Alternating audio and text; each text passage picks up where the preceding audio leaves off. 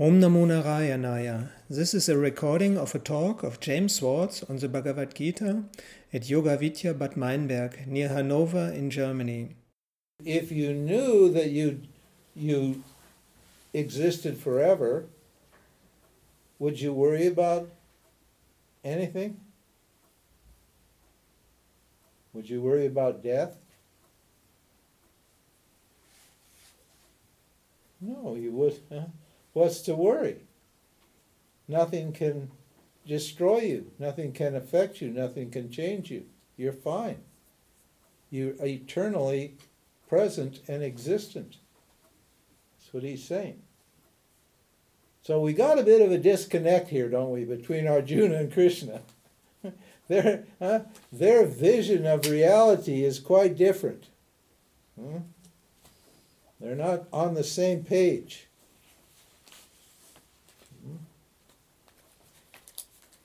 Because he's going to give several reasons now. I'm going to keep explaining. Because those, those who live in a body experience birth, childhood, youth, old age, and the gaining of another body, it is foolish to grieve. Okay, that's a good reason. Hmm. Because even if you think they are dying, even if you think what? That they're going to be gone, they're going to be gone anyway, aren't they? Huh?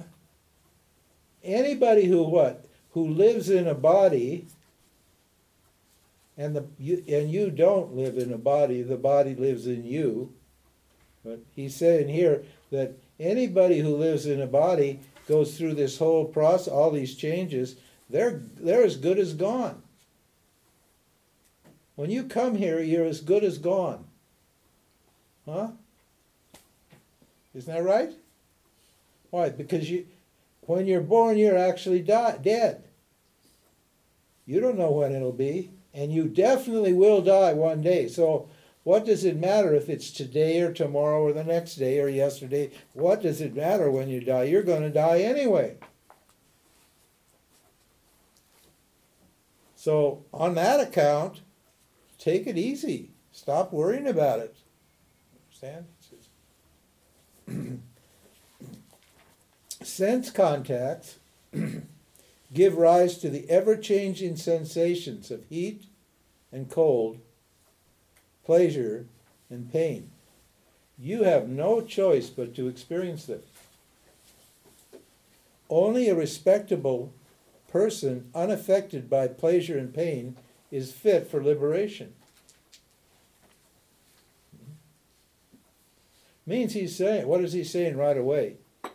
You're not, you're not, you're not fit for liberation because you're one big emotional mess. Huh? I, I, I, did, did, I don't know if I don't think there's probably any most any of these modern teachings that tell you that you're not fit for liberation. Because if they told you you weren't fit for liberation, you wouldn't go there, would you? Why would you stay there? If, if huh? you stay there, and they keep telling you, yeah, you can get liberated. Just stay here longer. Do my technique. Blah, surrender to me. Blah blah blah. Huh? They won't tell you that you're an emotional mess and you need to do some work first before, huh? So he's telling Arjuna, he says, you're you're so emotional. You, he, and Arjuna just said, my senses are so confused now. Actually, nothing has happened, but his, his whole emotional complex and his senses are completely confused. He's dazed. What? Simply because of the idea of death. And he's, huh? And not even his own death. He's not worried about his own death. That's the interesting thing. He's worried about the death of somebody else. So just the very idea that you're going, that you can be, that you can die, is a huge problem for most people. Why? Why do you work so hard here in life, so fast? Why does everybody run so fast? If you think about it, it's because you need to, you know you're going to die, and you need to get do as many things as you can before you die. And yeah, at, at seventy-eight years old, I asked my mother, "Are you ready to die, Mother?" She said, "No."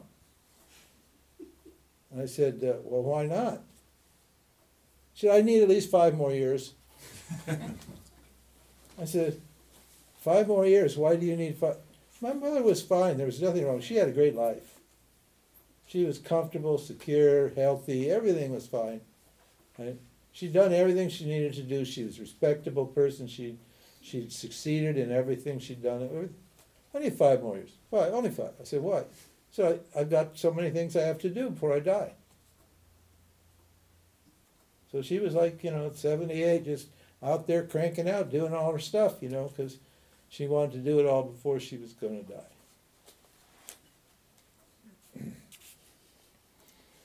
die. So, what is unreal? What does this mean? What is unreal? The idea of death. Death is unreal. Is there any evidence that you die?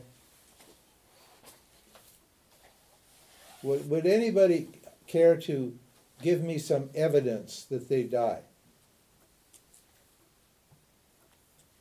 I mean, something that would would convince me that there's death. You see? Nobody, why do, please, please raise your hand. Tell me, give me some good reason to believe that I die. You can't, can you? Because there is no evidence that you die whatsoever. Death is purely what? A belief. It's an opinion. It's a belief. It's unsupported by evidence. Now, if you say, normally you'll say yes. Normally a person will say yes. Why, why will a person say yes? And what will they mean by I if they say yes? The body. The body. But isn't the body dead already? Well, if, if you don't, yes, it is. The answer is yes. The body's dead already. And the body's not you. The body's dead already means what?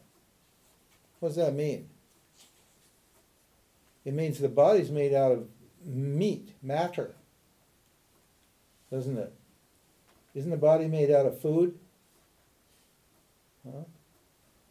When you eat it, it's it's dead, isn't it? When you eat the food, the food is dead. Even when it seems to be alive, it's dead because it's just matter. It's just air, fire, water, earth, and that's it. Matter's not living. Matter doesn't live. Matter's inert. It's, this is matter. The body is the same degree of reality as the chair. So the body's already dead. That's one reason. And another reason is what? The body's an object known to me, which means it can't be me, can it? So if you say, "I die," I'm sorry. That just doesn't fly. That's not a reason. Meaning the body. If you say that, if I identify with the body, that's not a reason. The I means, I means, consciousness, existence, consciousness. We we discussed this last night. That's what the I is. That's what you are. And there's no evidence whatsoever that consciousness and existence was ever born. Is there?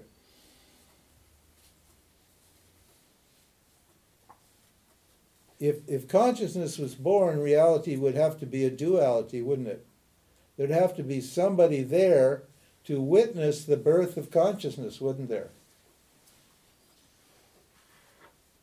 To witness your birth. But there's nobody there to witness your birth, is there? The birth of consciousness, you. That's why the scripture says you are unborn. you are not born. If you're not born, you can't die, can you? It's impossible if you're not born to die. Only things that are born die. All birth and death takes place here. And even the birth and death that takes place here is, not, is only apparent birth and apparent death. Actually, nothing really changes here at all. We'll see how that works as we enter into this text. So it, the idea of birth and death huh, is purely an idea. And we're going to what? We're going to remove that, that doubt. See, it's a fundamental doubt. It's a big doubt, isn't it? In fact, it wasn't a doubt, was it? You always thought it was true that you died. But we're saying it's not true. You don't die. People who know who they are do not die. We'll explain. You'll see. What is, what is unreal does not exist. What is real never ceases to exist.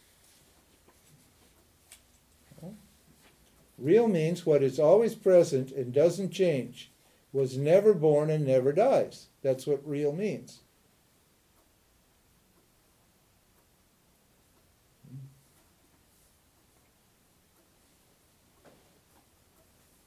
This knowledge will set you free.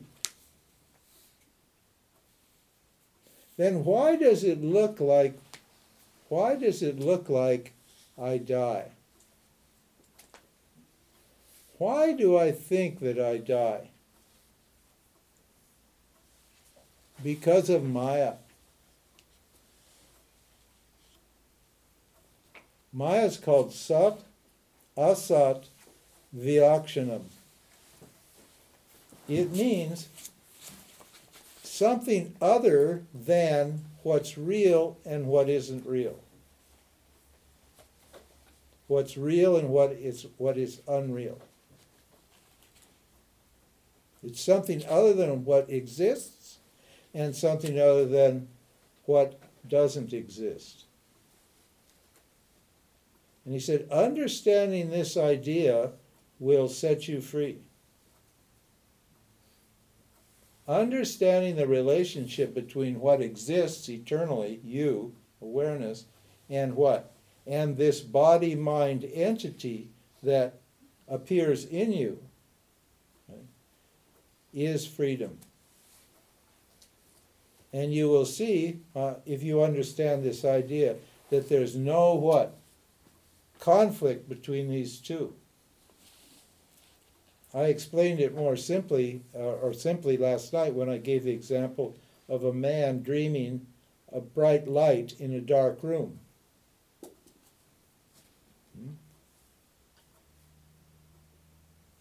The, the The bright light is real for the man, isn't it?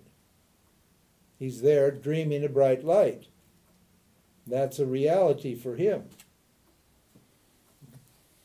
And the dark room is another reality, isn't it? It's another dimension.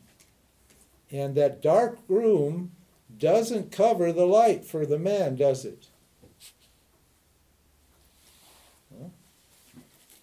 Even though the room is completely dark, the light that this man is seeing is not what? Hidden by the darkness. And think about it. The light doesn't remove the darkness. Now, normally if there's a light in a dark room, what? The, the darkness will be removed. Or there'll be a glow. And then there'll be darkness around it. But in this case, there's no what? The dark doesn't affect the light, and the light doesn't affect the dark, does it?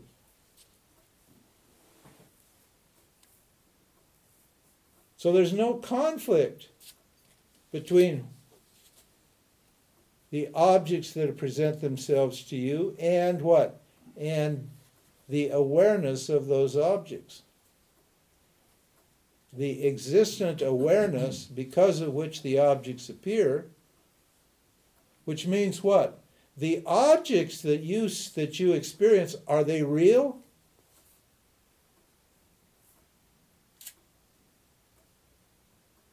No. Why not? Because they don't last, do they?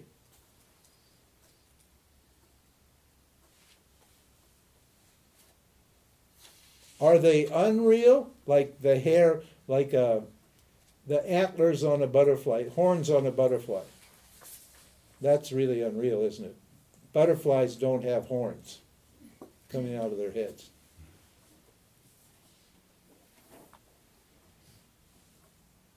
The unreal like that? No, but why? They're not non-existent. Why, why is that? The objects are not non-existent. Why? Very, the, many of the modern teachings tell you that the, the objects are non-existent. Huh? You don't exist. Your body doesn't exist. The world doesn't exist. There's no teacher. Teacher doesn't exist. The student doesn't exist. There's no ignorance. Ignorance doesn't exist. They're like that, so forth. They talk like this. But these objects exist well enough, don't they? Why? Why do we know that they? Why do we know that objects exist? Because we experience them. If they don't exist, you can't experience them, can you? Can't experience your body unless it exists.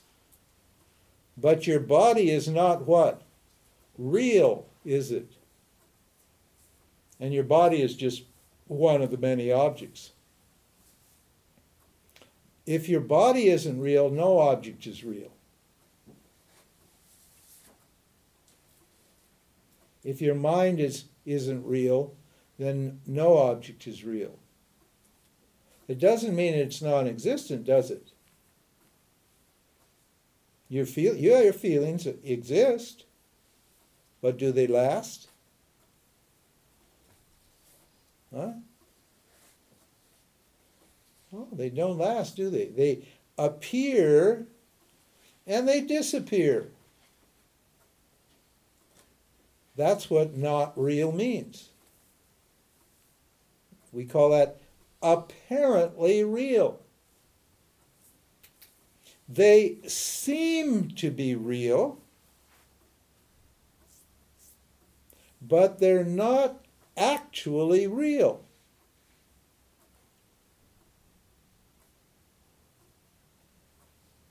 They're seemingly existent. A good example would be a Fata Morgana. You know the Fata Morgana? Europeans use that word. We call it mirage in English. But a Fata Morgana. Is a Fata Morgana real? If you see water on the desert, there's no water there, but you see water there. Is that water real? No, it's not real, is it? It's, it exists. It is experienceable. You can experience it as water. But if you try to drink it, can you drink it?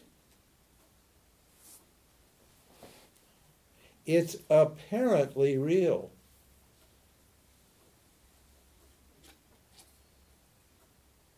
If something is apparently, when, when, when you see water on a desert, and you go to where that water was, is the desert been wetted?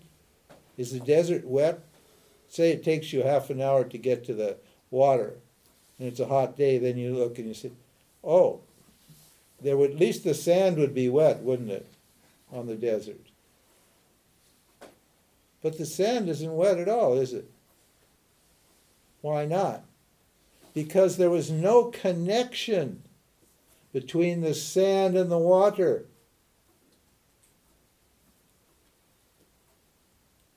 The water was superimposed. was projected onto the sand.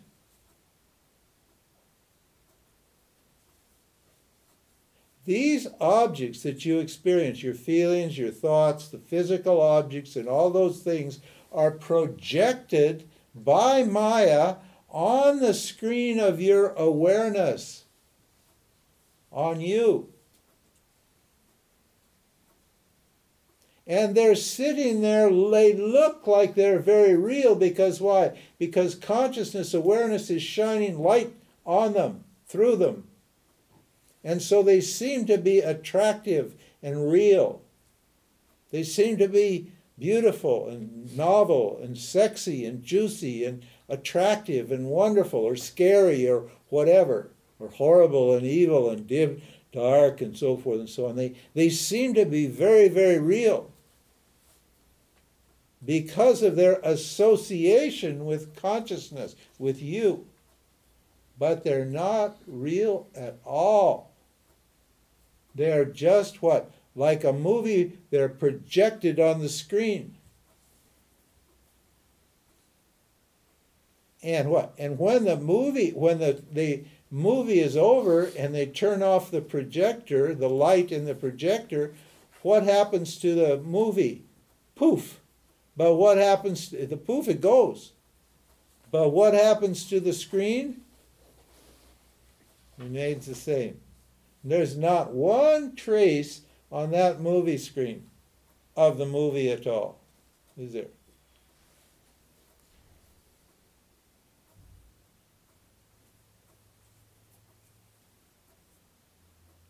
The self, you, are satya. Satya means you exist. And your existence doesn't change.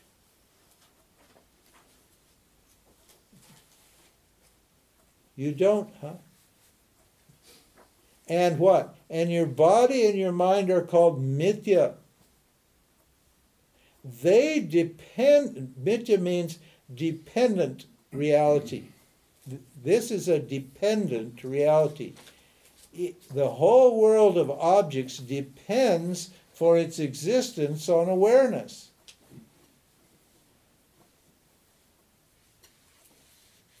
But awareness, you don't depend upon any objects. You're satya, you're free, you're independent, and your body, mind, and the world around you are what? Mithya. They seem to be real. Maya is so clever. It is so amazing. It makes it look so beautiful and so wonderful and so real that you're fooled by it. And that's why you chase things in Maya. Because Maya, the self, the, the ignorance of the self, Maya, what does it do? It hides yourself.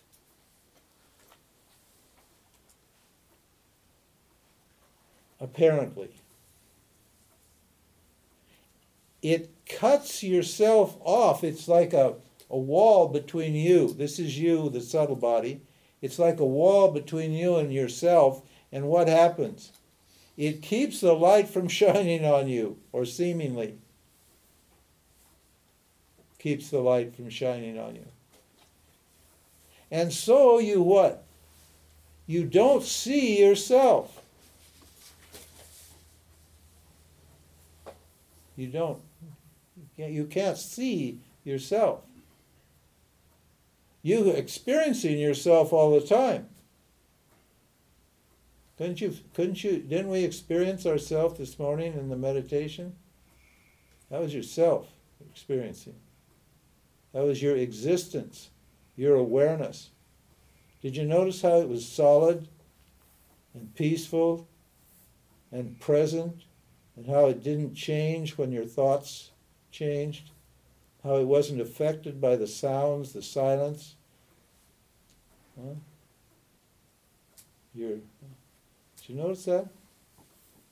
Yeah, in meditation like that, that yeah, that's what you're experiencing when your mind is still. You experience yourself. But Maya, what? Pushes your mind out. and you see beautiful, sexy, incredible, scary, all sorts of objects, and you assume that those objects can what? Complete you. And they're nothing more than Fata Morganas. They're not real. You don't chase objects because you think they're unreal, do you? You, you chase objects because you think those objects are real. But have you ever got an object that lasted forever? There is not one object that you ever uh, uh, achieved or attained that lasts forever. In fact, you know very well, even though you would like the objects that you value to last forever, you know very well that every one of those objects is going to disappear one day, don't you?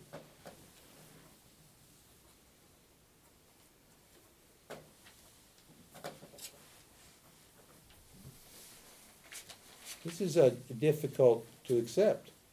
Arjuna's, you're going to see. And so Krishna said, what does he say about this knowledge? He says, you, he's, he's, when he says I, he says I and you never cease to exist. What, who's he speaking as? As awareness, as consciousness, as the self. He's, and he's addressing Arjuna as the self also, isn't he? And he's seeing all the other beings that are there also as the self, isn't he? That's why he said they never cease to exist. Because what's he seeing? What's his vision? He has non-dual vision. And he sees everybody as what? As existent, eternal consciousness. And there he's saying, hey, stop worrying, man. Huh? Those people, everything there is fine. There's no need to worry. And everything in this plane is going is as good as dead. Now you can't say that the, the Fata Morgana is what? Non-existent. But you can say that it's as good as non-existent. Why? Why can you say, huh? Because it has no effect on what? On you.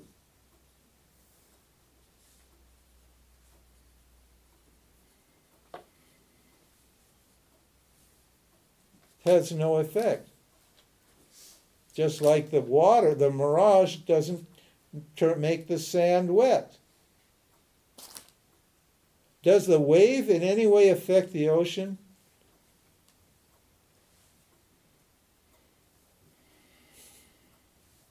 Okay. What is this? Or what is this here?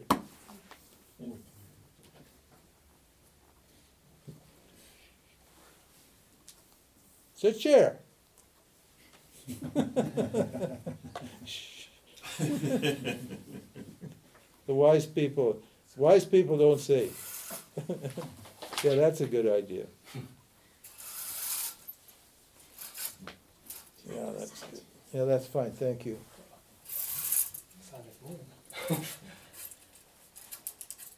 Okay.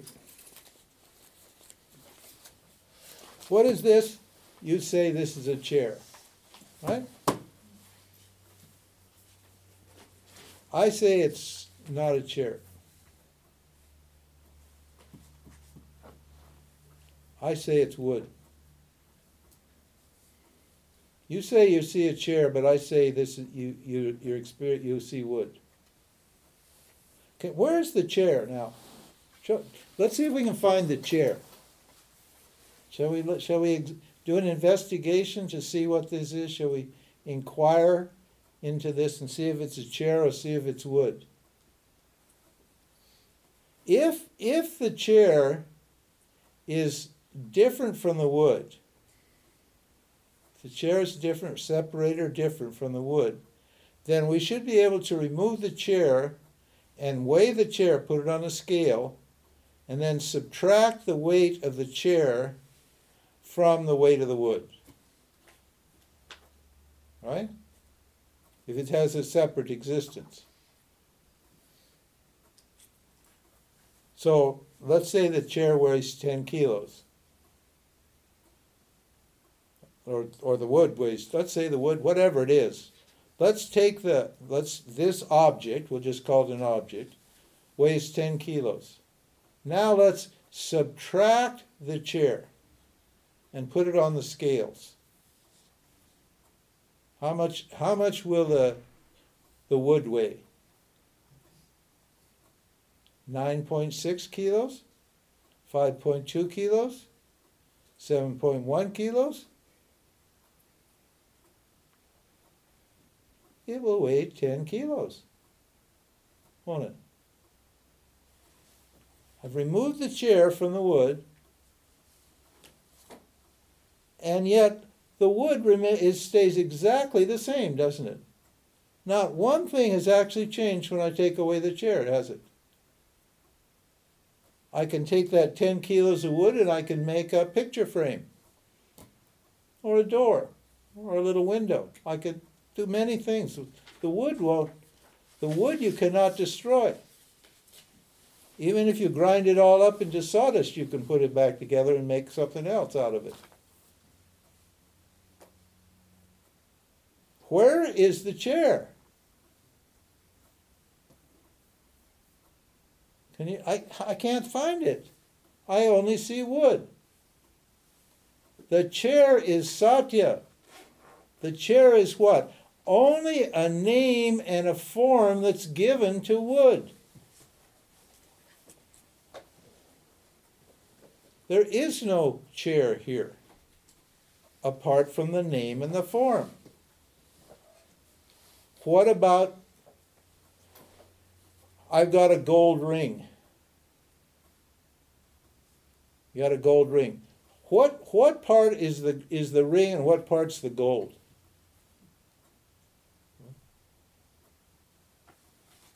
If I melt down the gold and I make a, a necklace out of it.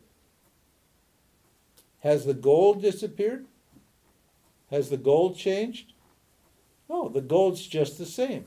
It's just what? Appears in a different form. So there's this power in, in your mind, in everybody's mind, this power, what? To project objects onto yourself. That confuses you with the objects, because you see, where's where's the chair and where's the wood? Well, huh? Okay, how about this? Oh, here's another one. I can see, this is a hard, I know, I understand. This is a hard thing to understand. What do you see? What do you see? See a hand. Does everybody see a hand? Yeah, but there's something else you see. What else do you see? Tell me. There's one more thing. What is it? Light. Light. If there's no light reflected on this hand, can you see the hand? Can you? You can, can you? So you see two things. You see light and you see a hand. That's your experience. You actually experience light in a hand. But what do you say when I raise this hand? Nobody said, I see light in the hand. And you should say light first. Why? Why should you say light first? Because you can't see the hand without the light. The hand depends upon the light for its existence. It's uh, It's mithya. It depends upon the hand, satya. The hand is, the light is real. The hand is what? An object appearing in it. Now you see glasses. No, you see glasses and light. The light is constant, but the glasses, what? Have changed.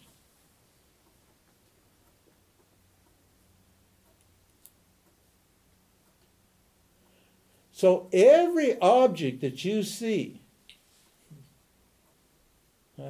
comes with the subject you.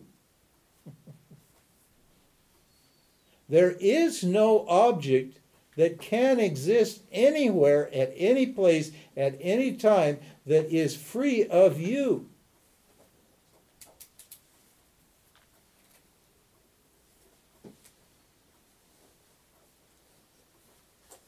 understand. You're what's real.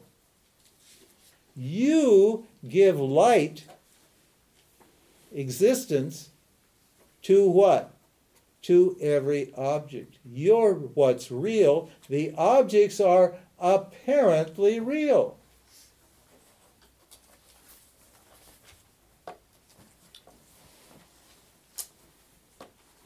We make it very clear that the objects are not non-existent.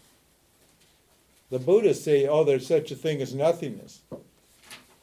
See, when there's a lot of spiritual people who do this analysis of objects, and they remove all the objects, and then they say there's just a void. Huh? There's no object. There's no. So they say there's nothingness. These are called the, the Shunyavadi Buddhists. And there's still, that idea is still here today. It's always present. People think that the absence of objects is the absence of everything. That there is no, there is such a thing as emptiness or nothingness. But that's not possible, is it? Why? Because awareness, consciousness is always present. And we know that. Why do we know that? Because if there is nothingness, then, and nothingness is real, then we won't know it, will we? Because there'll be no one there to know it, will there? If it, if nothingness, if there's no, if if there's non-existence, then who's there to know it? If it's not there, how can it know anything? If it's not present, how can it know anything? So when there is nothing, what? There is something always. And that something is you. Awareness. Consciousness.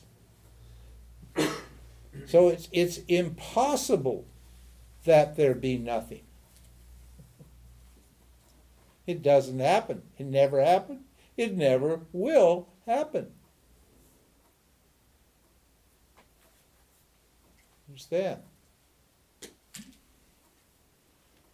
And Krishna says, Vedanta says what? Understanding this fact, understanding this relationship between the self, existent awareness, you, and what? And the objects that present themselves to you, understanding the, the dependent-independent relationship of those two is moksha, is liberation. Why is that? Because the objects in no way, what? Change you, the subject. Because why? They're in different orders of the same reality.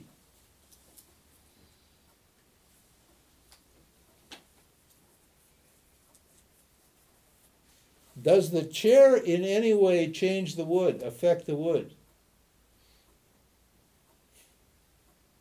The chair has absolutely no impact on the wood. Does the wave change the nature of the ocean? No. Does any, any jewelry you make out of gold change the nature of the gold? No. So anything that happens to you, anything you experience as an object, right, ha- does not change or modify you. If you understand that, that's called self-knowledge. That's called moksha. It's called freedom. If you understand that, you don't need any more Vedanta. That, that, that's, that's why he gives it in the beginning, because the people who are qualified can go. You can go. And since you... Since you Since, you, you know, you got it so quickly, you don't even have to make a donation. Well, you don't have to make a donation anyway. You don't have to make a donation anyway, because having to make a donation means it's not a donation, right? So, huh? That's why he tells it right at the beginning. Some people understand that very clearly. Very rare. immediately. And thank God that we don't get it, you know, because otherwise we're not going to get to enjoy this wonderful scripture. Because we're the the rest of the text from this point on is what? Is about what you can do to realize this, to make this knowledge firm. There, there's not going to be, you're not going to get any new knowledge. There's nothing to know about yourself right now, other than you are eternal, unborn, ever-present, uh, existence consciousness. That you don't die, you were never born, that you're always free.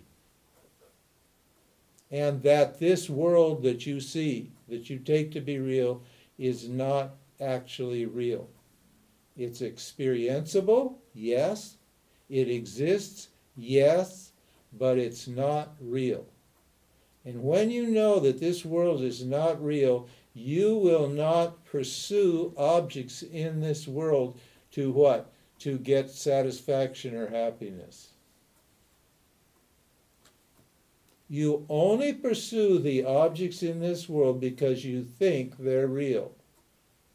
The love, the money, the security, the pleasure, the power, all of those things that you chase, you only chase them because you think they're real.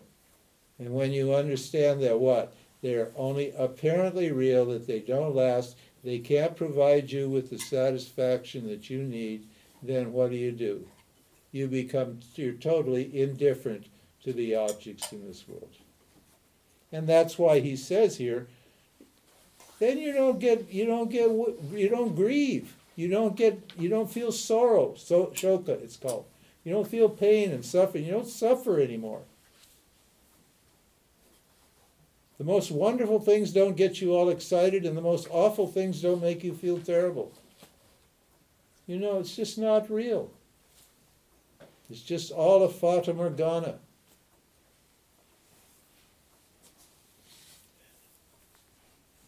There's nothing you can do about anything. This is a, so, this is what moksha is. You can't change awareness, can you? How can you change consciousness, existence, awareness? How, how, how can anybody change that? That's eternal.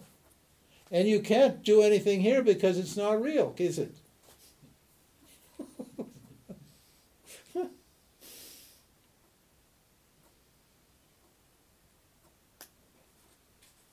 This is why when you understand that, you, you end up like Ramana. You end up sitting, you know, in your underwear in your bed, you know, enjoying yourself. Huh? There's nothing to do. That's the, the that knowledge, this knowledge, right, is called direct realization. I know I'm awareness. And that the world's not feeling. What's the next stage after that? The next stage of enlightenment. You know that there's nothing you can do that's going to affect or change you or anything. Because this is real and it can't be changed or affected. And this is unreal, so it can't be changed or affected either. So you relax, man. You take it easy. You have a nice, you enjoy what? The bliss of your nature, anandam, sat. We said you're, you're sat, you're existent. Nobody argued with that. You're chit, what? You're conscious, you're aware. Nobody argued with that. Now this knowledge, what? Tells you that you're anandam. You're full of bliss. You're satisfied with yourself alone. You're full and complete.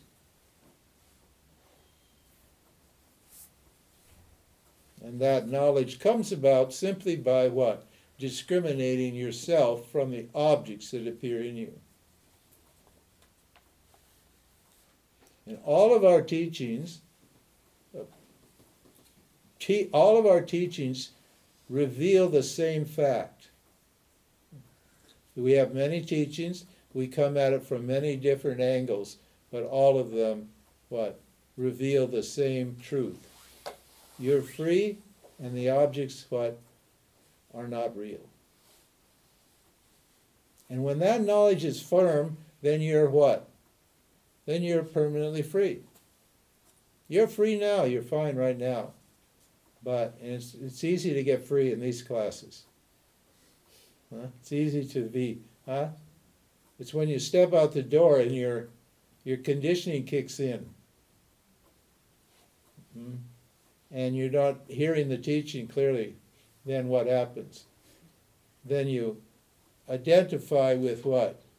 This person and these beliefs and opinions and the objects and your wife and your kids and your job and all your worries and all this stuff starts to come back and your desires start to come back.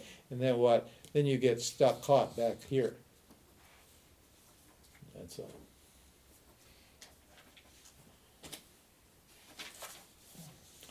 Uh, what time is it? four thirty. What time do we start? Huh? four thirty we started. We, oh, gee, it seems like it seems like there's no time, doesn't it? Huh? That's the problem with these Vedanta things. See, where's the time? Huh? This is this is eternity. This is samadhi. It's that feeling, that presence of this peace. Doesn't you feel the peace? The silence. The silence that you you feel, you experience, that's yourself. You're experiencing yourself.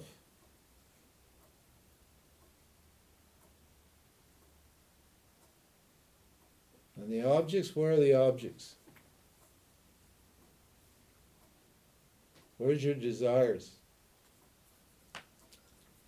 You don't need desires when you're experiencing yourself, when you know yourself. Where's your fears? You're not here in this, in the self. I hesitate to call it a state, because then you'll be trying to get into this state all the time. That's okay too, that's a meditation phase, but right now we're not going to deal with that. We're still talking about karma. We haven't quite got to the karma thing, because we're gonna what you, you know what you're going to discover? Arjuna doesn't get it. You can understand why he doesn't get it. Look at his situation. It's not like a nice quiet satsang room in in Bad Meinberg on a lovely sunny afternoon where no where you You've written off a whole week for Vedanta and you can take it easy.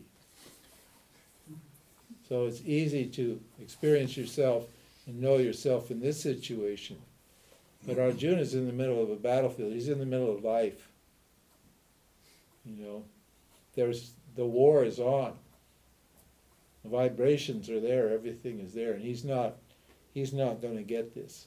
He's going to have some arguments, more arguments with Krishna. And then Krishna's going to give him some some solutions to the problem. So anyway, the point is, what we start out right from the beginning telling you what enlightenment is. Do you ever notice in these modern teachings how they never really tell you what enlightenment is? Huh? Do you know? Yeah. It's all very vague. They say there is a thing called enlightenment, and they say they're experiencing it, but when you actually pin them down to what it actually is, they never tell you. It's very weird. You read, all of the books are like that. Somebody just wrote me about Adyashanti. He's a very nice man. He's a very pure man, and he's a good man. He's an enlightened man, but has no way to teach this thing, because this fellow said, I've been with him for six years, and it's always like, it's always like it's something that, that I can't, that's something that's supposed to happen. It's always, huh? It's always like an event that's supposed to happen.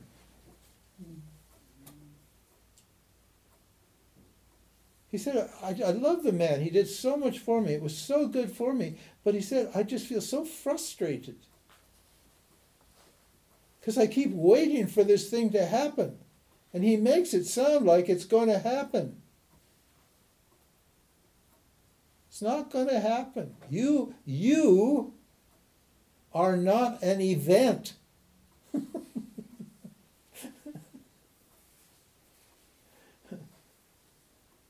See?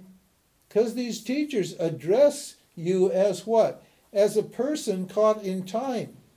And they think that what? You're going to get some sort of experience of this thing that's beyond time and bring it down here into this dream world. If you say you're enlightened, huh? You're enlightened only in the dream. It's dream enlightenment. It's not real enlightenment.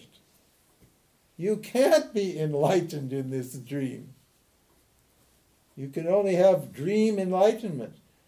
And so the gurus, they all tell you that something's going to happen. Yeah, things happen here.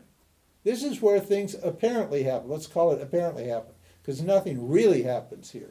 It just looks like it happens here. So they tell you that this thing's going to come down out of the, the fourth state, the transcendental state, the beyond, beyond, beyond, beyond, beyond, beyond, like the Buddhists. Right? It's going to come down, and what? It's going to, des- Aurobindo, descend to the overmind.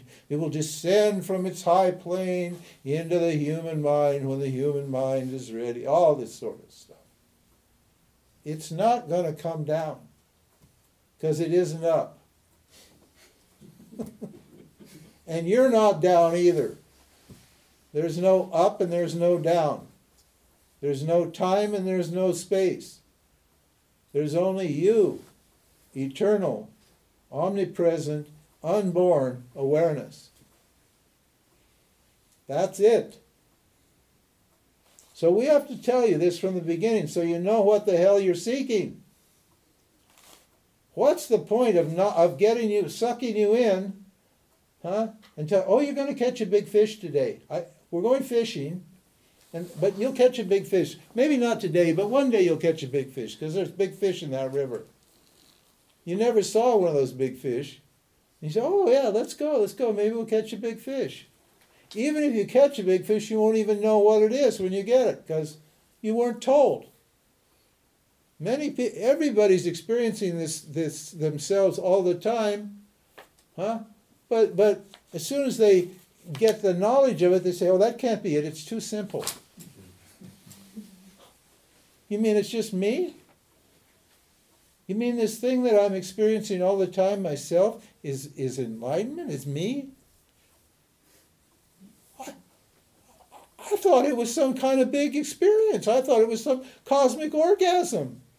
I thought I was supposed to like, huh, like, transcend and fly out of this world altogether and become powerful and beautiful and rich and famous and incredible and all, you know, all those fantasies that they fill you full. And when you discover it's just yourself, that you're always experiencing it, what? You say, oh, yeah, that's not right.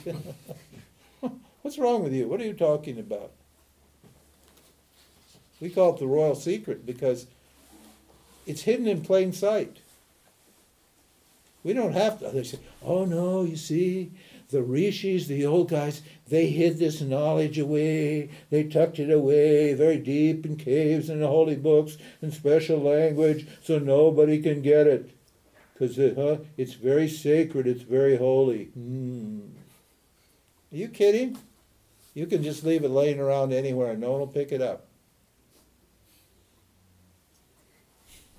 It's so common, it's so simple. It's so ordinary, it's so always experienced, and it's so known that you think, oh, that's nothing. And you walk right past yourself. You want some big fantastic thing to happen. You want something to change your poor little life, your poor boring little life. You want it to be different. It's not going to be different. So, so we got to tell you right from the beginning what it is. And then all, all you need to do is what? Remove the ignorance that keeps you from seeing it, from appreciating it. It's just appreciation of yourself. That's all. Just, for the rest of the work is what? Now that I know that I'm what? Eternal awareness, omnipresent awareness, unborn awareness. Now, then all I have to do is work to get rid of the thoughts in my mind that make me think that what? Enlightenment is some big event that's going to happen.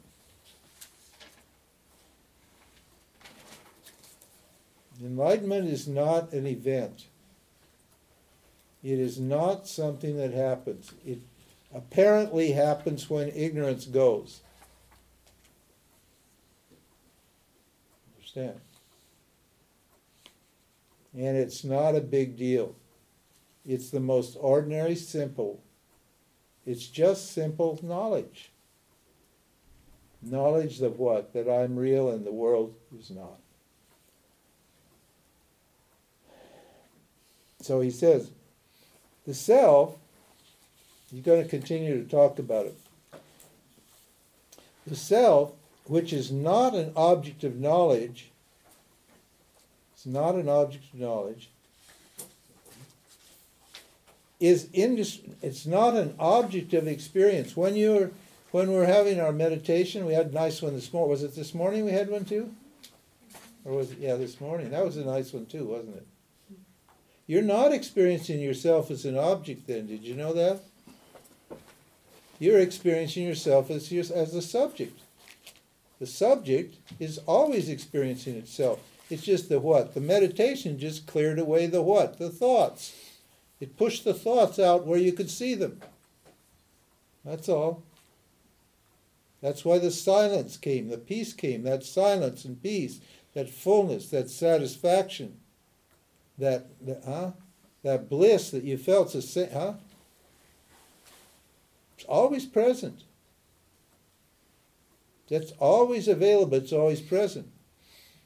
The, the meditation just what? Got rid of the obstruction and what? Gave you that direct experience of yourself. So the self is always experienced. It's just not always known for what it is. Why? Because what? The, because of this ignorance that we have. And the ignorance in the form of these desires and fears. So he says, the self, which is not an object of knowledge, he could say an object of experience, because it's not an object, it's what? The ever, the self is the ever-experienced subject. Now tell me when you're not experiencing yourself. Okay? You want to argue? Okay, here's a chance to argue. Tell me when you're not experiencing yourself. No hands go up. That, you know why you can't say? Because you know very well there's never a time when you're not experiencing yourself. And if you think there's a time when you're not experiencing yourself, then what? You simply have the wrong idea of what yourself is.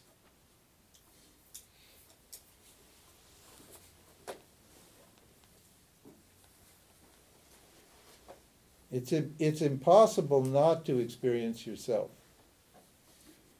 So that's it. We don't, you know, we don't try to get you to experience yourself because we know you're always experiencing yourself. Now, meditation's part of that, and we can show you that how to experience yourself, but the experience is not any good, really any good apart from the knowledge, because the experience is subject to change, isn't it? If you don't know. If you do know, then you'll see the experience of yourself is never subject to change, and you'll quit chasing objects, and you'll be happy with yourself. But the reason I'm seeking is because I'm not happy with myself. If you were happy with yourself, you wouldn't be sitting here. Yeah. Huh? Yeah. What am I sitting here for? I got nothing else to do.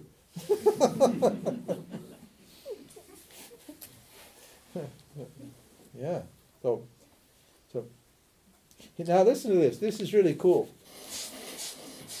He says, the self, which is not an object of knowledge, is indestructible, means it doesn't change, even though it lives in dying bodies. So right here, in this dying, this body is dying, isn't it? Do you, do you have any questions about that? So I sometimes meet people in India that think that they're, they're, I say, what are you doing here? I'm looking for the, there's a special, like, there's a guy, I know he's somewhere here in South India. He lives in a cave in the mountains, and he's got the secret to immortality. Mm-hmm. He's got all these special herbs and practices that you do, and, and, And he, I'm going to get that knowledge from him because I'm, I'm going to live forever. It means his body. No, wrong. Sorry. I didn't say anything because uh, those kind of people, you could never tell him anything. He's like totally obsessed. He wants to make this body what? Eternal. Because, huh? So, well, he said, this body is a dying body, but what? There's something living in it that's eternal. That means everybody, you all know this. That part of yourself that's what? Never changes? Come on. Isn't there? Don't you know about that part of yourself that never changes, that's watched, that's witnessed this whole thing? Huh? Like, if you were this person, if, if you were this body or this person, then what? This body that you are now, what is it? Or this person that you are now? It was another body and another person before, wasn't it? Right? Is, do you have the same body you had twenty years ago? Are you the same person you were twenty years ago? You're not, are you? You did, it's, you did, it's true, you're not. The body's not the same as you twenty years ago, and the person's not the same. You've grown, you've changed, haven't you? Now, if, if this body huh, is that body that was there before, is that possible? No. If this person that's here now was the person that's there before, then what? This person here wouldn't know about that person there, would it? Why not? Because that person has to stop being that person to become this person. Doesn't it?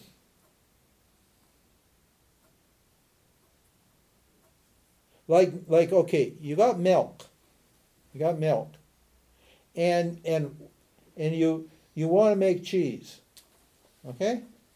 Think about this. I got milk, and I want to make cheese.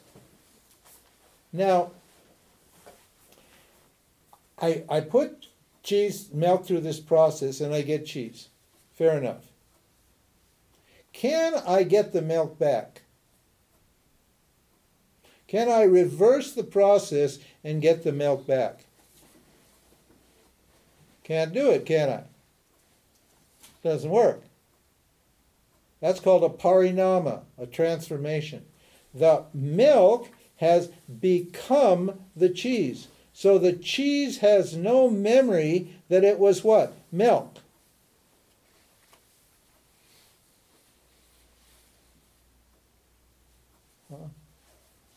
Yet, yet, you know what you were ten years ago, what your body was ten years ago. You know what you're, the person that you were like thirty years ago. There's nobody here under thirty, is there? Okay, that's good. I'm safe. So you all existed thirty years ago. You know what kind of a person you were thirty years ago. Think back. Were you listening to Vedanta thirty years ago? Did you know about Vedanta thirty years ago? No. It's a different person now than was there. That person then, what was that person interested in? Sex? Food, rock? Yeah, sex, drugs, rock and roll. Or whatever. Who knows? What? Yeah.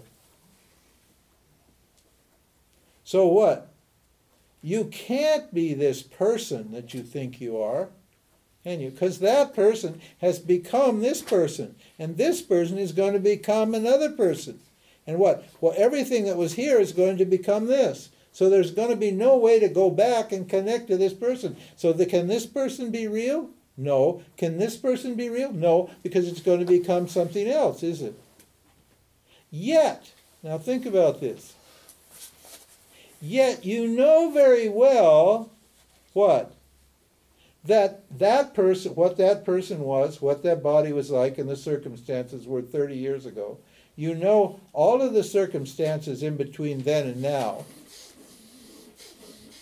And if, what's your means of knowledge for that? For that, uh, that eternally changing object called the person or the body. What's your knowledge for that? It can't be the person, can it? It can't be the person. Then what's the means of knowledge for that person? Come on. That person, quote unquote, that person was there then, it's here now, and it's going to be here when this person goes. That person is not a person. That person is what? Consciousness is you. You were there witnessing all of those changes. And did you change?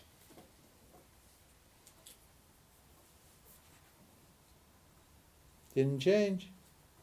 If I changed, I couldn't what? I couldn't what? Witness those changes, would I? I remain what? The non-experiencing witness. In other words, experience doesn't change me. That's what he says. Itself is not subject to change. Experience doesn't change me at all. I witness all the changes that take place in the field of experience. This is a field of experience.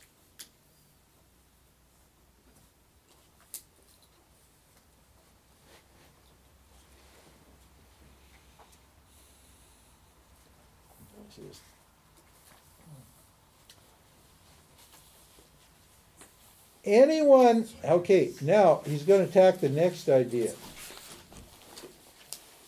If, if, your, if your awareness, uh, can you do anything?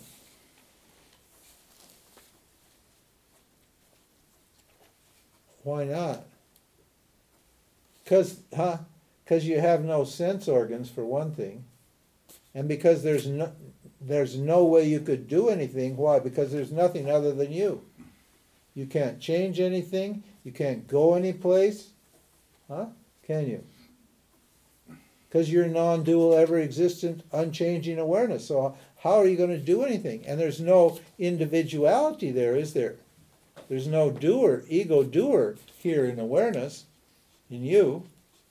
So how are you going to do anything? So he says here, he says, anyone who thinks that the self kills or that it can be killed doesn't know the truth. Okay. Arjuna thinks he's going to, he's a killer, right? He thinks he's going to be, he thinks he he may be killed, and he thinks he's going to have to kill somebody. So Arjuna's not taking himself to be awareness, is he? He's taking himself to be the doer. That's called the ego. That's the E on the chart. He thinks he's this ego person. He's very emotional. This is your emotions. And he's not thinking clearly. His intellect is what? He's confused because he's so emotional. Because this idea of death has disturbed him. And he thinks he's going to kill anything. And Krishna says, you're not going to kill anything. How could you? And those people are not going to die.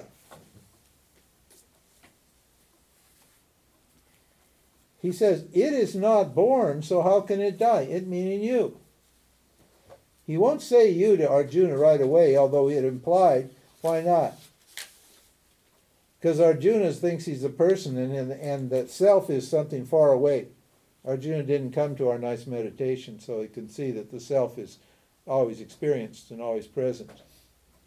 Arjuna, for Arjuna, it's just, it's a lifeline. He needs, he needs some way to get out of this issue, this problem that he's in, and the only way out of this problem he's got is what? Is self-knowledge. That's what Krishna is saying. That's what Vedanta says. The only way out of your emotional situation is to know who you are. That's it.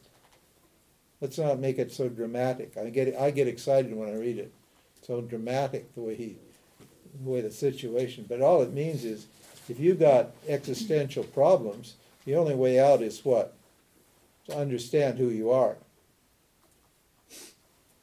Because those problems are not real. They certainly seem to be real when I'm in them, but they're not real at all. And I, they really don't affect me at all.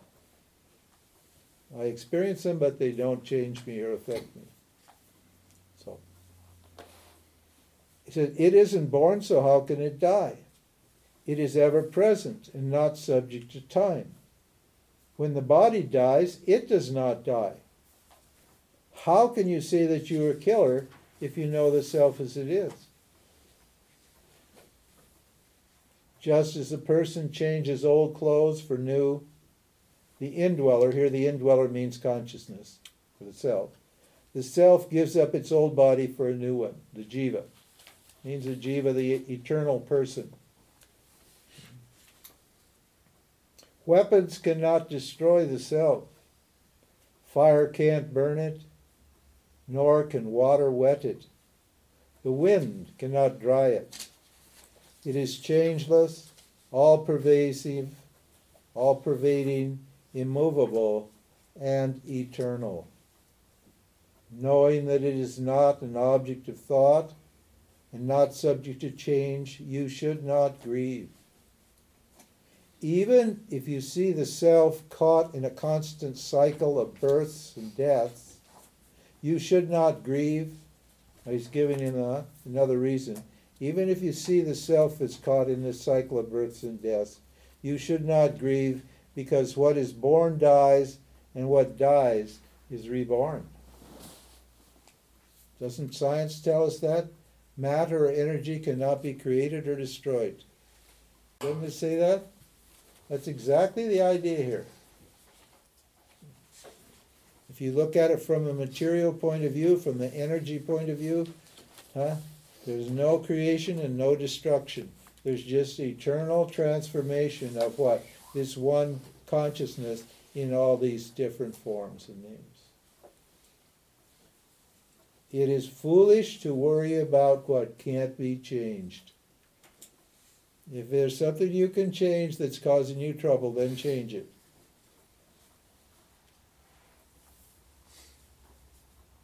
But if you can't change it, then it's really a waste of time to what? To worry about it.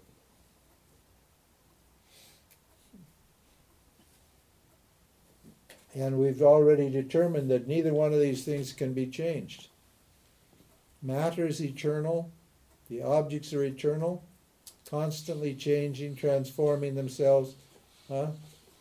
But you can't change them. Ishvara or Maya has created them, and they're changing according to Ishvara's what? Will. And the self, you, consciousness can't be changed either. So pack it in, forget it, stop worrying. There's nothing to worry about. You're fine. It's all fine. That's all Vedanta is saying. We said it all. That's it. That's the teaching.